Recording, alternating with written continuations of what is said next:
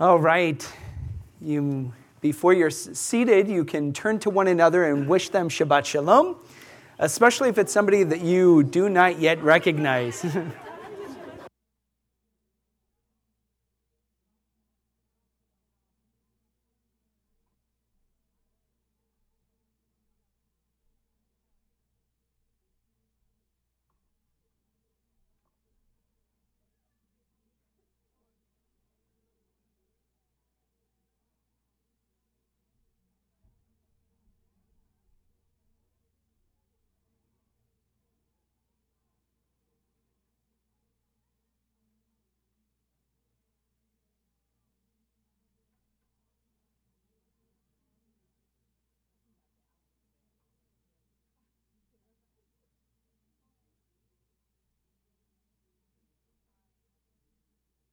Right.